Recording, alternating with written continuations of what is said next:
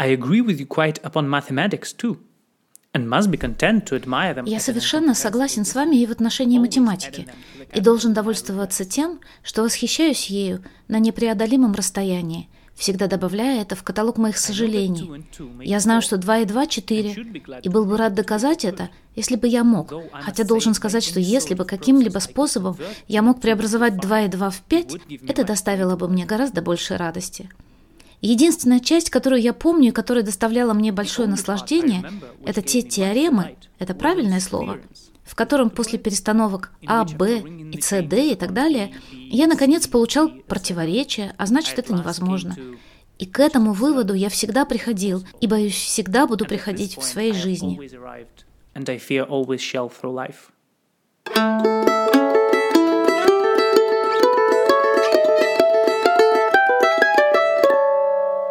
Здравствуйте! Вы слушаете подкаст о математике и математиках «Найди X». Я Дарья Лыткина, математик. Опять получился ужасно долгий перерыв. Этот эпизод я записывала и перезаписывала. Какие-то были жуткие проблемы со звуком и монтажом, не говоря уже про прочие катастрофы. Надеюсь, вы все живы, здоровы и в безопасности. В этом эпизоде я расскажу вам об Аде Лавлейс, единственной законной дочери лорда Байрона – которую одни называют первой женщиной-программистом, другие – безнравственной выскочкой без особых талантов. Я упоминала об Аде в эпизоде про Мэри Сомервиль, женщину, для которой придумали термин «ученый». Если не слушали этот эпизод, обязательно послушайте. Так вот, некоторые считают Аду Лавлейс выдающимся деятелем в истории вычислительной техники.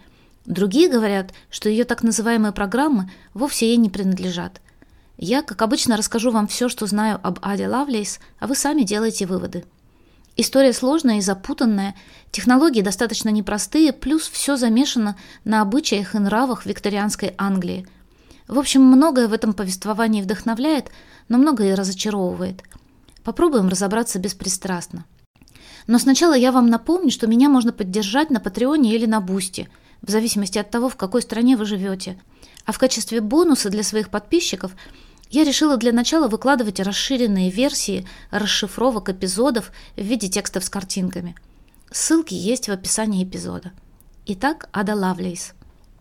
Сначала ее звали Ада Байрон. Она родилась в Лондоне 10 декабря 1815 года в семье недавно вступивших в брак представителей высшего общества.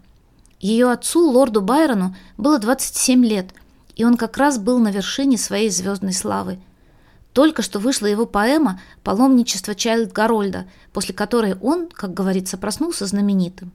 Мать Ады, Аннабелла Милбэнк, строгая, образованная, религиозная, прогрессивная, богатая наследница, недавно получила титул баронессы Вентворд. Ей было 23 года. Более противоположных по характеру и образу жизни людей, чем родители Ады, трудно себе представить. Байрон вел, скажем так, бурную жизнь и, пожалуй, заслужил титул главного хулигана XIX века с мрачноватыми эпизодами из детства и множеством более поздних романтических и других приключений, короче говоря, скандалов. Помимо своих самых известных занятий, а именно сочинения стихов и пренебрежения социальными нормами своего времени, он часто делал вещи, совершенно выходящие из ряда вон. Например, во время учебы в Кембридже он держал у себя ручного медведя – Потом жил в Италии с поэтами и пятью павлинами на парадной лестнице. Он писал книгу по грамматике армянского языка, и, если бы не безвременная смерть, мог бы руководить войсками в греческой войне за независимость, несмотря на отсутствие какой бы то ни было военной подготовки. Аннабелла Милбэнк, как я уже сказала, была хорошо образованной религиозной женщиной довольно строгих нравов, интересующейся реформами и занимающейся благотворительностью – она хорошо знала математику и любила ее, за что Байрон называл ее своей принцессой параллелограммов. Именно к ней было обращено письмо, цитата из которого звучала в начале эпизода. Аннабелла действительно была очень умна и не стеснялась демонстрировать свой интеллект в обществе. Ее часто называли холодной и чопорной, и ее одержимость испорченным поэтом казалась невероятной. Их первая встреча произошла в марте 1812 года, и Байрона поразили ее интеллект и скромность. Уже в октябре того же года он сделал ей предложение через тетю Аннабеллы, светскую даму с большими связями. В ответном письме Аннабелла перечислила все отрицательные черты характера Байрона и отказала ему. Но при этом она решила, что ее христианский долг – изменить и исправить Байрона. Аннабелла начала с ним переписку, а в 1814 году, когда он сделал предложение во второй раз, приняла его. Брак продлился очень недолго. Летом 1815 года Байрон стал сильно пить, срываться на жене, да к тому же завел роман с актрисой. Через пять недель после рождения Ады леди Байрон подала на развод, и Ада никогда больше не видела отца, хотя он держал ее портрет на своем столе и упоминал ее в своих стихах. Байрон умер в возрасте 36 лет, на пике своей славы, когда Аде было 8. Детство Ады прошло в деревне, в поместье, арендованном ее матерью, в окружении гувернанток, учителей и в обществе любимицы кошки, которую звали миссис Пафф. Матери часто не было рядом. Она отсутствовала по причинам, связанным со здоровьем, часто надуманным. Но она сама продумала систему образования для Ады, которая включала в себя долгие часы обучения и упражнения в области самоконтроля – Ада изучала историю, литературу, языки, географию, музыку, химию, шитье, стенографию и математику на уровне элементарной геометрии и алгебры, часто с использованием экспериментальных методов обучения. Мать очень боялась, что Ада унаследует от отца поэтический склад ума, и это приведет ее на скользкий путь, поэтому упор делался именно на математику. Когда Аде было 11 лет, они с матерью совершили годичный тур по Европе – После возвращения она увлеклась изучением того, что она назвала полетологией, и разрабатывала летательные аппараты, которые должны были имитировать полет птиц с помощью паровых машин. Еще раз, девочке 12 лет. Но потом Ада заболела корью и, возможно, энцефалитом. В конечном итоге была парализована и на три года прикована к кровати. Но она выздоровела. Выздоровела как раз вовремя, чтобы в возрасте 17 лет по обычаям общества выйти в свет – а 5 июня 1833 года, через 26 дней после того, как она была представлена ко двору, то есть познакомилась с королем, она отправилась на вечеринку в дом 41-летнего Чарльза Бэббиджа, старший сын которого был того же возраста, что и Ада. Судя по всему, Ада очаровала хозяина, и он пригласил ее и ее мать прийти снова посмотреть на его недавно сконструированную разностную машину – это была такая блестящая штуковина ручной работы в виде прямоугольного параллелепипеда сантиметров 60 в высоту, состоящая из примерно 2000 медных деталей.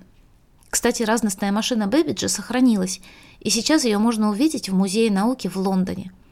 Эта блестящая штуковина изменила жизнь Ады раз и навсегда. История Чарльза Бэббиджа важна, поэтому я про него тоже расскажу. Его отец был предприимчивым и успешным ювелиром и банкиром – После различных школ и репетиторов Бэббидж отправился в Кембридж изучать математику, но вскоре преисполнился решимости модернизировать преподавание математики и для этих целей вместе со своими давними друзьями Джоном Гершелем и Джорджем Пикаком основал аналитическое общество, которое позже стало Кембриджским философским обществом. Бэббидж окончил Кембридж за год до рождения Ады в 1814 году. Потом женился и уехал в Лондон, где начал развивать свои позиции на лондонской научной и общественной сцене. У него не было работы как таковой, но он читал публичные лекции по астрономии и писал респектабельные, хотя и не восхитительные статьи на различные математические темы. И его поддерживали, хотя и скромно, его отец и семья его жены. В 1819 году Бэббидж посетил Францию – где узнал о большом правительственном проекте по созданию логарифмических и тригонометрических таблиц. В те дни такие таблицы имели большое военное и коммерческое значение. Они использовались в науке, технике и в области финансов, а также в навигации. Было общеизвестно, что ошибки в таблицах могут приводить к обрушению мостов или тому, что корабли будут садиться на мель. Вернувшись в Англию, Бэббидж и Гершель начали проект по созданию таблиц для своего нового астрономического общества. И именно в попытке вручную проверить эти таблицы Бэббидж, как говорят, воскликнул. «Господи, мне бы хотелось, чтобы эти таблицы создавались при помощи пара». А после этого посвятил свою жизнь механизации производства таблиц. Говоря о своем желании, чтобы таблицы создавались паром, он именно и имел в виду, что хорошо бы существовал такой механизм, который управляется паром, паровым двигателем. Конечно, механические калькуляторы были известны задолго до Бэббиджа. Например, Блес Паскаль создал один такой в 1642 году, а есть и еще более древние примеры. Но во времена Бэббиджа такие приборы все еще были диковинкой, к тому же недостаточно надежны для повседневного практического применения. Таблицы составлялись людьми-компьютерами. Да-да, они так и назывались компьютерами. И, как правило, такие компьютеры были женского пола. Итак, таблицы составлялись людьми, при этом работа разделялась между командами по уровню сложности, и вычисления самого низкого уровня были основаны на оценке многочленов с использованием так называемого метода конечных разностей. Так вот, Бэббидж подумал, что можно создать машину, разностную машину, которую можно настроить для вычисления с определенной точностью с помощью метода конечных разностей значения любого многочлена, а затем автоматически перебирать эти значения и печатать результаты, совершенно исключив из процесса людей вместе с их свойством ошибаться. К началу 1822 года, когда Аде было 7 лет, 30-летний Бэббидж был занят изучением различных типов машин и созданием планов и прототипов возможной разностной машины. Астрономическое общество, соучредителем которого он был, наградило его медалью за эту идею – а в 1823 году британское правительство согласилось выделить средства на создание такого устройства. Хотя Бэббидж часто отвлекался, он в течение многих лет трудился над разностной машиной и исписал тысячи страниц с заметками и чертежами. К 1832 году, спустя 9 лет после того, как ему были выделены средства, был успешно завершен рабочий образец небольшой разностной машины. И именно его увидела Ада Лавлейс в июне 1833 года. Знакомство Ады с разностной машиной, похоже, пробудило в ней интерес к математике. Она познакомилась с Мэри Сомервиль и вскоре, отчасти благодаря ее влиянию, например, с энтузиазмом изучала Евклида. А в 1834 году Ада отправилась в благотворительную поездку, организованную ее матерью, по мельницам на севере Англии – и была совершенно очарована высокотехнологичным оборудованием того времени. На обратном пути Ада объясняла математику дочерям одной из подруг своей матери. Они продолжили переписываться по почте, и в переписке Ада отмечала, что это может быть началом долгой сентиментальной математической переписки между двумя высокопоставленными дамами – которое без сомнения впоследствии будет опубликовано в назидание человечеству и женщинам. Математика не была сложной, но Ада объясняла очень четко и ясно, и часто говорила что-то вроде такого. Вы никогда не должны пользоваться косвенным доказательством, когда можно привести прямое. Бэббидж, кажется, сначала недооценил Аду – и пытался заинтересовать ее механической куклой, которую он использовал в качестве темы для разговора на своих вечеринках. Но Ада продолжила общение с мистером Бэббиджем и миссис Сомервиль как по отдельности, так и вместе. И вскоре Бэббидж открыл перед Адой тонкости своих научных размышлений, а также рассказал о своих проблемах с правительством по поводу финансирования разностной машины. Весной 1835 года, когда Аде было 19 лет – она познакомилась с 30-летним Уильямом Кингом. Он был другом сына Мэри Сомервиль, получил образование в Итоне и Кембридже, а затем получил пост государственного служащего на греческих островах. Уильям, кажется, был точным, добросовестным и порядочным человеком, хотя и несколько чопорным. Но в любом случае они с Адой поладили и поженились летом того же года. Следующие несколько лет жизни Ады были связаны с рождением троих детей и ведением большого домашнего хозяйства, хотя она находила время для верховой езды, обучения игре на арфе и математики, включая такие темы, как сферическая тригонометрия. В 1838 году Уильям стал графом за свою государственную работу, а Ада стала графиней Лавлейс, и под этим именем мы теперь ее и знаем – Ада Лавлейс. Через несколько месяцев после рождения третьего ребенка Ада решила снова серьезно заняться математикой. Она написала Бэббиджу, что хочет найти в Лондоне преподавателя математики, но попросила его не упоминать ее имени в расспросах, предположительно из страха перед сплетнями. Этим преподавателем для Ады стал Агастес де Морган, первый профессор математики Университетского колледжа Лондона, известный логик, автор нескольких учебников и не только друг Бэбиджа, но и муж дочери главного учителя детства матери Ады. Да, это был тесный мир. Де Морган был также другом Джорджа Буля и косвенно способствовал изобретению булевой алгебры. В переписке Ады с Бэбиджем она проявила интерес к дискретной математике и задалась вопросом, например, может ли игра в пасьянс быть описана математической формулой и решена. Но в соответствии с традициями математического образования того времени, как, впрочем, и сейчас, Де Морган начал с с изучения основ матанализа. Ада была прилежной ученицей и, казалось, прекрасно проводила время, узнавая все больше и больше о математике.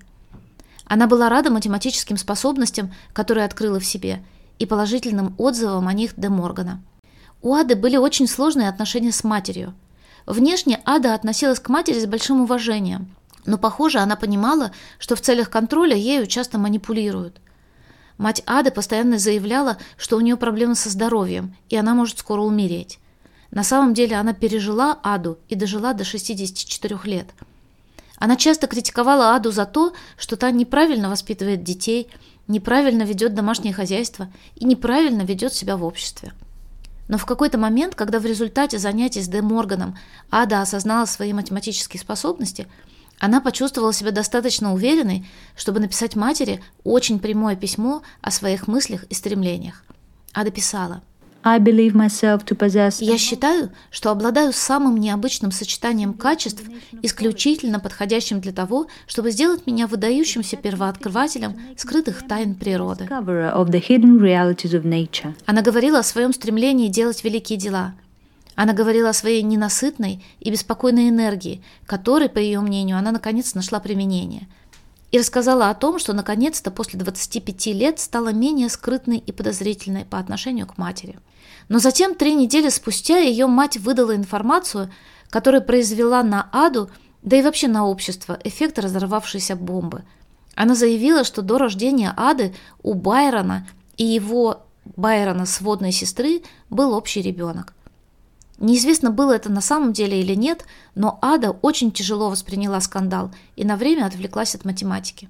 У Ады в течение многих лет периодически возникали проблемы со здоровьем – но в 1841 году, когда ей было 26 лет, здоровье, по-видимому, ухудшилось, и она начала систематически принимать опиаты в качестве обезболивающих.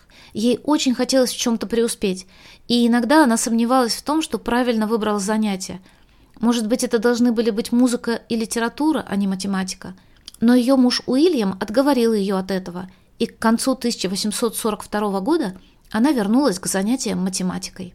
А чем занимался Бэббидж, пока Ада была занята детьми и здоровьем? С 1835 по 1842 год он занимался разными вещами с разной степенью успеха. Он получил именную профессуру в Кембридже. Когда-нибудь расскажу, что это такое, но пока только скажу, что это очень почетно. Он написал книгу о разделении труда на фабриках. Он занимался популярным тогда естественным богословием и пробовал свои силы в политике, дважды баллотируясь в парламент. А еще Бэббидж продолжал устраивать роскошные вечеринки в своем большом доме в Лондоне, приглашая таких знаменитостей, как Чарльз Диккенс, Чарльз Дарвин, Флоренс Найтингейл, Майкл Фарадей и герцог Веллингтон.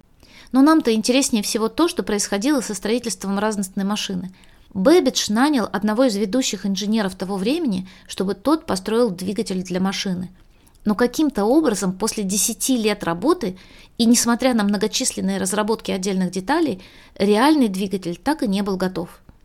В итоге инженер уволился, причем настоял на том, чтобы все чертежи, относящиеся к разностной машине, включая те, которые сделал лично Бэббидж, остались у него. Но примерно в это же время Бэббидж решил, что у него все равно есть идея получше. Вместо того, чтобы создавать машину, которая просто вычисляла бы разности – он задумал создать машину, которую он назвал аналитической, способную выполнять целый ряд возможных операций, которые можно было бы запрограммировать в определенной последовательности. Сначала он просто думал о том, чтобы машина оценивала некоторые заданные формулы, но потом он добавил и другие возможности, такие как реализацию условных операторов, типа «если выполняется то-то и то-то, то делать это».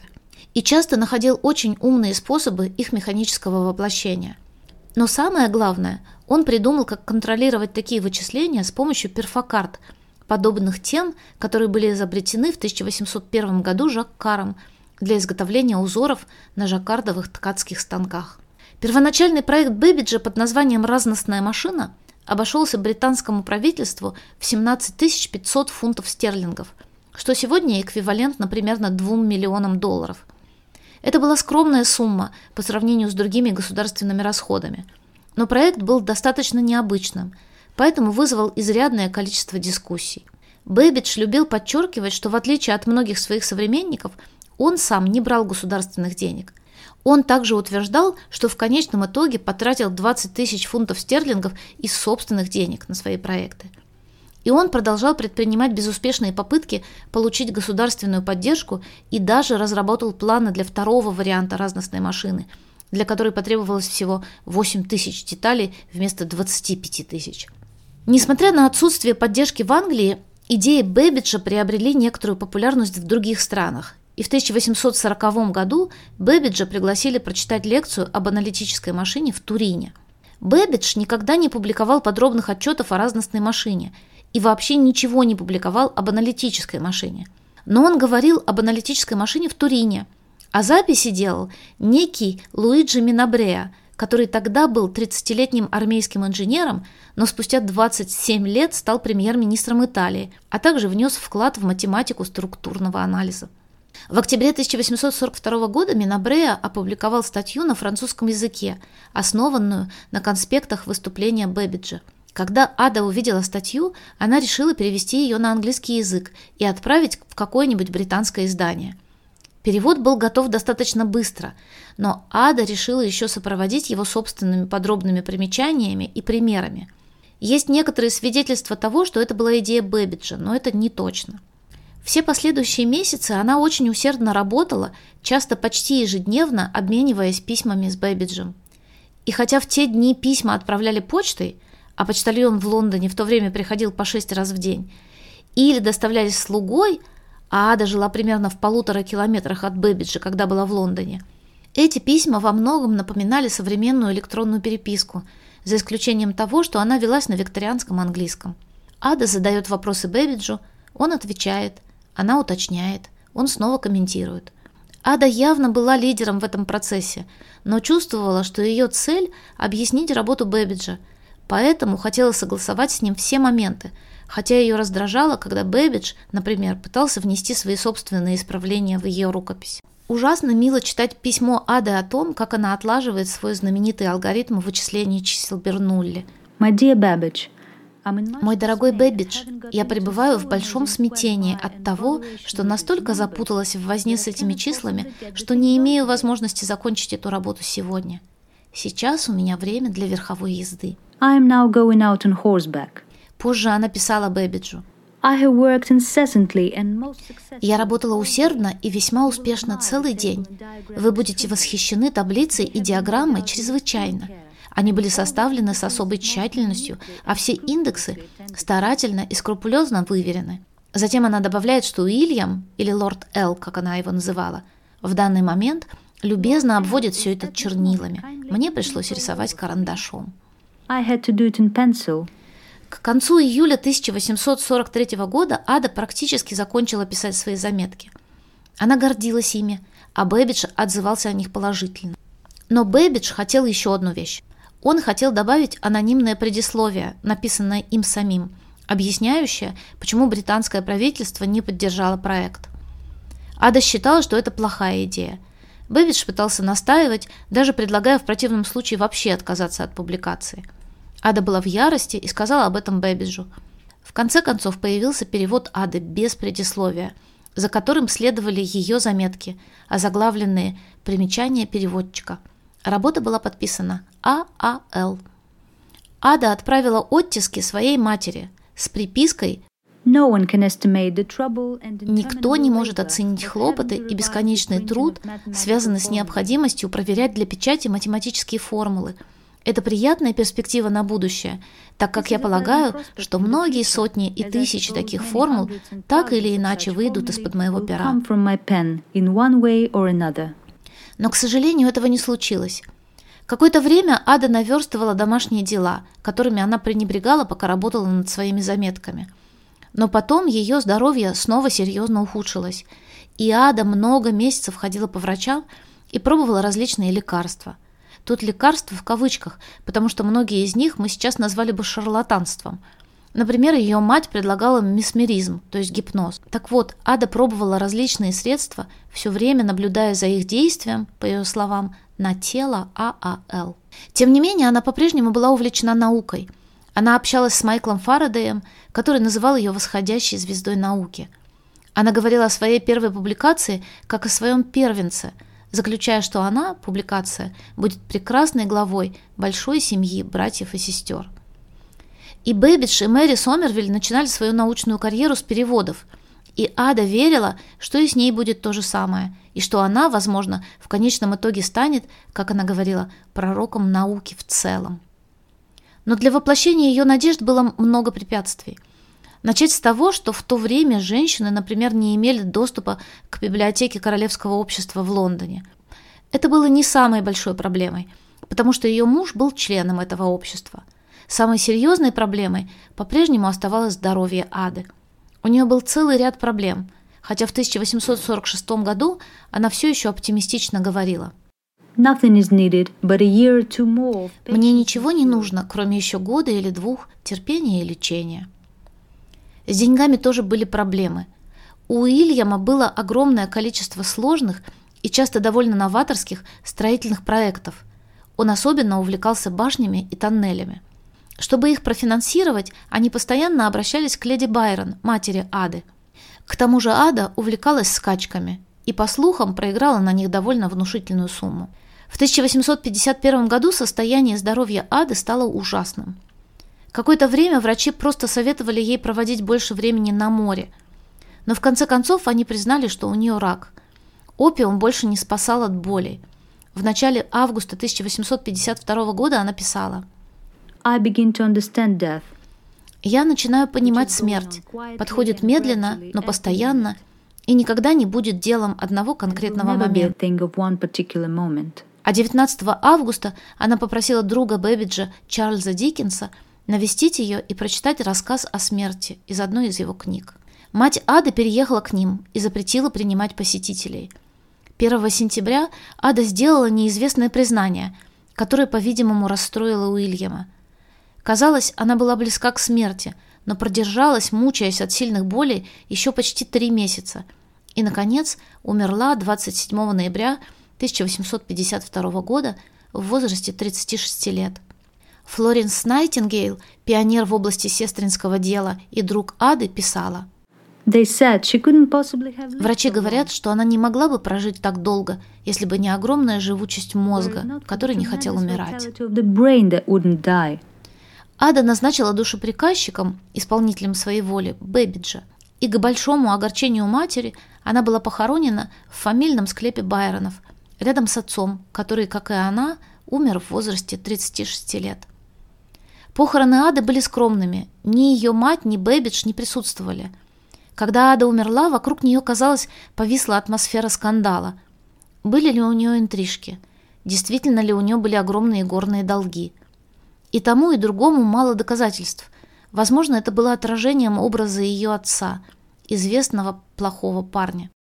1 сентября 1852 года, в день неизвестного признания Уильяму, Ада написала «Искренне прошу моих друзей, у которых есть письма от меня, исполнить мою предсмертную просьбу и доставить эти письма после моей смерти моей матери».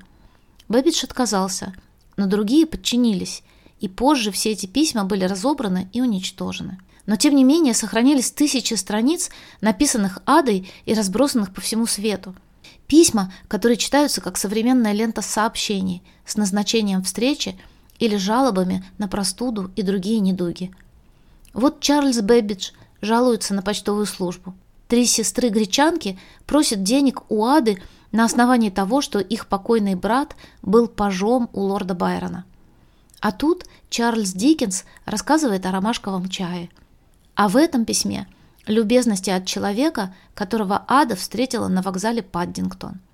И домашние счета с записями о бумаге для записей, музыкантах и имбирном печенье. А потом, вперемешку со всем остальным, серьезный интеллектуальный разговор об аналитической машине. После смерти Бэбиджа его работа над счетными машинами была почти забыта – хотя, например, была упомянута в британской энциклопедии 1911 года. А механические и вычислительные машины продолжали развиваться, постепенно уступая место электромеханическим, а со временем и электронным. И когда в 1940-е годы программирование стало понятным, работы Бэббиджа и примечания Ады были открыты заново. Люди знали, что ААЛ – это Ада Августа Лавлейс, дочь Байрона. Алан Тьюринг прочитал ее примечания и в одной из своих работ упомянул возражение леди Лавлейс о том, что искусственный интеллект не способен ничего создать. Но саму Аду в то время упоминали разве что мимоходом. Заново открыл Аду некий Бертрам Боуден, британский физик-ядерщик, который погрузился в компьютерную индустрию, а в итоге стал министром науки и образования. В процессе сбора информации для своей книги о компьютерах в 1953 году он нашел внучку Ады, леди Вентворт, которая рассказала ему семейные предания об Аде, достоверные и не очень, и позволила ему взглянуть на некоторые из сохранившихся бумаг Ады. Но даже в 1960-е годы Бэббидж и Ада не были хорошо известны. Только в 80-е годы XX века, особенно после того, как Министерство обороны США назвало свой злополучный язык программирования в честь Ады, потом расскажу, почему он злополучный, ну или погуглите, известность Ады Лавлейс и Чарльза Бэббиджа начала расти, и стали появляться их биографии, иногда с ужасающими ошибками. Например, в одной из них было написано, что упоминание проблемы трех тел в письме Бэббиджа указывало на любовный треугольник Бэббиджа, Ады и ее мужа Уильяма. Хотя на самом деле оно относится к проблеме трех тел в небесной механике. По мере того, как рос интерес к Бэббиджу и Аде, росло и желание проверить, могла ли действительно работать разностная машина, если бы она была построена по планам Бэббиджа. Был создан проект – и в 2002 году, после героических усилий, была построена полная разностная машина. Удивительно, но машина заработала. Надо сказать, что в чертежи было внесено одно, но только одно изменение. Строительство этой разностной машины стоило примерно столько же, с поправкой на инфляцию, сколько Бэббидж запросил у британского правительства еще в 1823 году. А вот аналитическая машина не была построена и пока даже не смоделирована. Самая известная и знаменитая часть примечаний Ады, и именно за это ее называют первым программистом, это ее описание алгоритма вычисления чисел Бернулли. Идея аналитической машины состояла в том, чтобы выполнять некоторую последовательность операций. Ада подробно описала, каким образом получить значение восьмого члена в последовательности так называемых чисел Бернулли. При этом аналитическая машина потратила бы около 5 секунд на его вычисление – а если по этому же алгоритму вычислять 50 член, то примерно минуту. Интересно, что еще несколько лет назад для вычисления чисел Бернули мы в основном использовали тот же алгоритм, что и ада, хотя сейчас есть и немного более быстрые алгоритмы. Разностная машина – это компьютер специального назначения, аппаратное обеспечение которого предназначено только для одного типа задач. Мы уже привыкли к мысли, что компьютер, даже в виде, например, смартфона, может выполнять очень разные задачи – и если бы для выполнения разных действий требовались разные типы компьютеров, то для каждой задачи надо было бы строить свой. Но, к счастью, это не так. В нашу жизнь уже прочно вошли компьютеры общего назначения, в которых одна фиксированная часть оборудования может быть настроена для выполнения любых вычислений. И аналитическая машина Бэббиджа – это первый известный нам пример машины, способной выполнять вот такие универсальные вычисления. Однако сам Бэббидж – не думал об этом в таких терминах. Ему просто нужна была машина, максимально эффективно производящая математические таблицы. А когда Ада писала о машине Бэббиджа, она хотела как можно яснее объяснить, что и как она делает. И для этого она смотрела на машину более абстрактно, в результате чего она сформулировала нечто очень похожее на понятие универсального вычисления. И вот именно это и дает Аде Лавлейс право называться человеком, написавшим первую программу для компьютера. Она была первым человеком, который с какой-либо ясностью увидел то, что стало определяющим явлением нашей технологии и даже нашей цивилизации – понятие универсальных вычислений. Вот и все на сегодня. В следующий раз я хочу рассказать про Гаусса. Давно уже это обещала. А вам спасибо. Мне очень нравится представлять себе, как вы слушаете мой подкаст. Очень рада всем вашим отзывам и звездочкам – в сегодняшнем эпизоде, кроме моего, вы еще слышали голоса Юры Лыткина и Насти Вишневецкой. И мне так нравится, как они читают на английском, и так было жалко заглушать их переводом, что я добавила их полные тексты в самый конец, уже после блуперов. Наслаждайтесь. До свидания.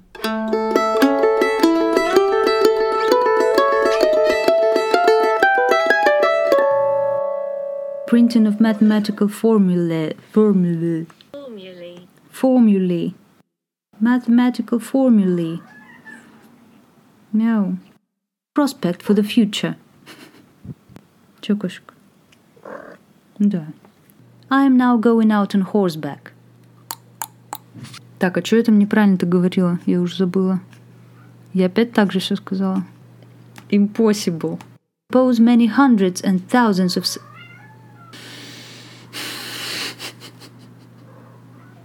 Кошек, можно дальше? Lord L, as it is, is. Oh my god, the book.